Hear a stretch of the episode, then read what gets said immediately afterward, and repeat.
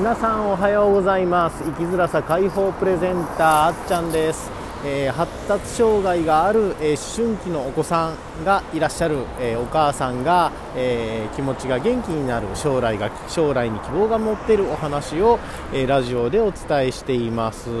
はいえー、っとですね今日もあの朝の出勤えー、歩きながらの、えー、歩きながらハンズフリーでね録音してて、まあ、ちょっと息が上がりそうになったりしてお聞き苦しいところもあるかもしれませんが、えー、ご容赦ください。さあ、えー、っとですね、今日は、今日はっていうか、あの何回かシリーズに分けて、発達障害と共存をした、えー成人男性、まあ、まあ、例えば僕ですよね。あの生きづらさというのがまあ随分楽になって、まあ、発達障害はあるけどすごくまあ、リラックスして、え、自分らしく楽しく暮らせている人ってどんな生活をしてるの？どんなことを思いながら日々を過ごしてるの？っていうのは思春期のお子さん、まあ、将来の就職とかね自立とかそういうことを考える時期に至ったお母さんにとってはすごいあの関心事が関心が高いのかなと思って僕がどんな風なことを過ごして、まあ、あの就労支援者としてとかその講師、プレゼンターとしてとかね。えそういうのではなくて1人の人間としてどんな風に暮らしてるかっていうのをちょっとお話ししていったらお母さん方の参考に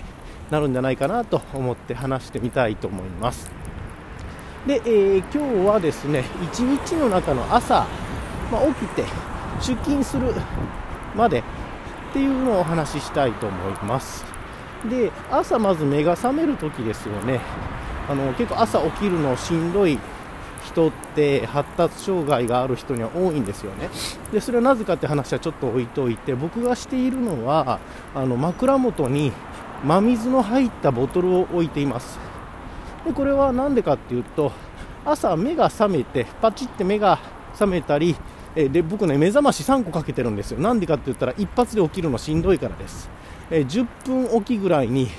10分おきかな。3つかけてます。スマホのアラームを複数かけてます。で、えー、一発目のアラームで目が覚めたらあのー、枕元に置いてる水を飲むんですよ。でそうすると脳内に水が回ります。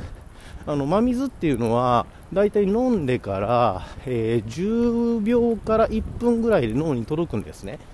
あのこの時お茶とかジュースじゃないのがポイントじゃない真水であることがポイントなんですけどこれなんでかっていうとあの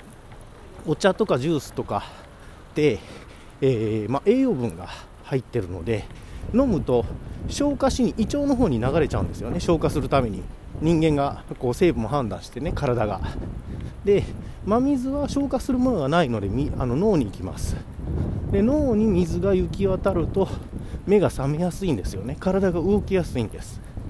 朝起きるぞ動きよっていう指令を脳が全身に出しやすくなるんですね。なので、えー、真水を枕元に置いておいて朝一発目目が覚めたら一口でいい一口でいいです。ごくごく飲む必要はないです。一口飲むとすごくえーね、あの起きれるようになります。で起きて何するかって言ったらあの歯ひげを剃って歯を磨いてで寝癖を整えて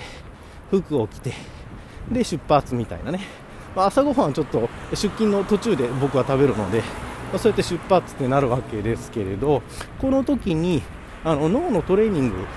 をしています。で脳のトレーニングは僕はその発達障害ということもあるのと若い頃に交通事故に遭って頭を手術してるんですね。あの高次脳機能障害というものです。これによって記憶力がすごく落ちてしまいました。であのー、僕が障害今48歳なんですけれど障害を知ったのは41歳の頃です。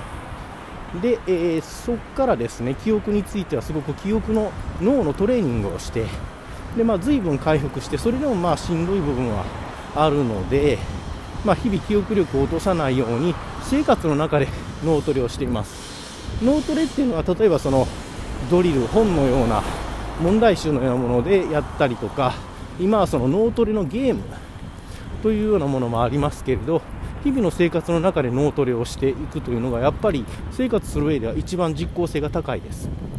でこれは発達障害とか工事の機能障害があるなしにかかわらず、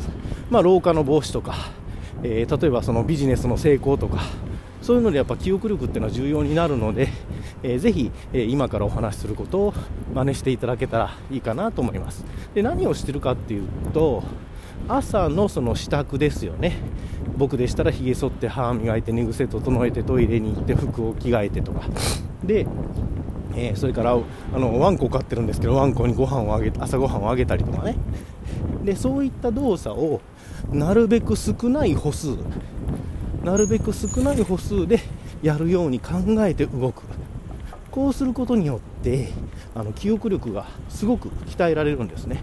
まあ、もっと言えば思考力が鍛えられるんですけれど思考するには記憶が必要になりますのですごく記憶力が鍛えられます。で具体的にどうやるかということです。例えば朝起きて電気カミソリでひげを剃ります。洗面所に行って電気カミソリを取ってきてソファーに座ってテレビ朝のテレビを見ながら、まあ、ひげを剃るんですけれど、まあ、ひげを剃ってその後歯を磨いてあの歯を磨くには歯ブラシがいりますよね。でその後、えー、また洗面所に行って、えー、っとあの寝癖を整えに行ってで脱衣所に置いてある洋服ダンスに服を取りに行くという形なんですけれどその時にいかに少ない歩数でこれらの、え、用事を済ませるかというのを考えます。で具体的にどうするかというとひげ剃りを終わったらあひげ剃りごめんなさい。間違えた。ひげ剃りをするために電気カミソリを、あのー、洗面所からピックアップするときに歯ブラシに歯磨き粉をつけてちょっと濡らして一緒に持ってきてでひげを剃ってで終わったら隣に手元に置いてた歯ブラシで歯を磨いてで口の中の歯磨き粉をこう洗面所に吐き出しに行く時にポケットに、えー、さっき使った電気カミソリを入れてで口から口の中の歯磨き粉を吐き出しながら、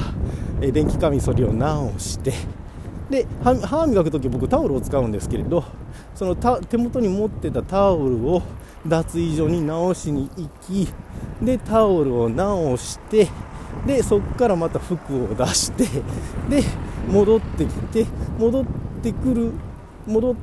てきてトイレに行く途中にある洗面所で寝癖を直してでそれからトイレを済まして服を着替えると。こうすると部屋の中での移動距離歩く歩数っていうのが、まああのー、最小限つまり、ま、疲れにくい動きになりますよね。で発達障害者っていうのはあの、脳の運用効率がまあちょっと悪いんですよ。あの、苦手なんですね、あの効率よく運用させるのが。これはまたちょっとなんでかっていうと別の機会にお話ししたいと思うんですけど要は同じことをやっても健常者よりも疲れやすいんです。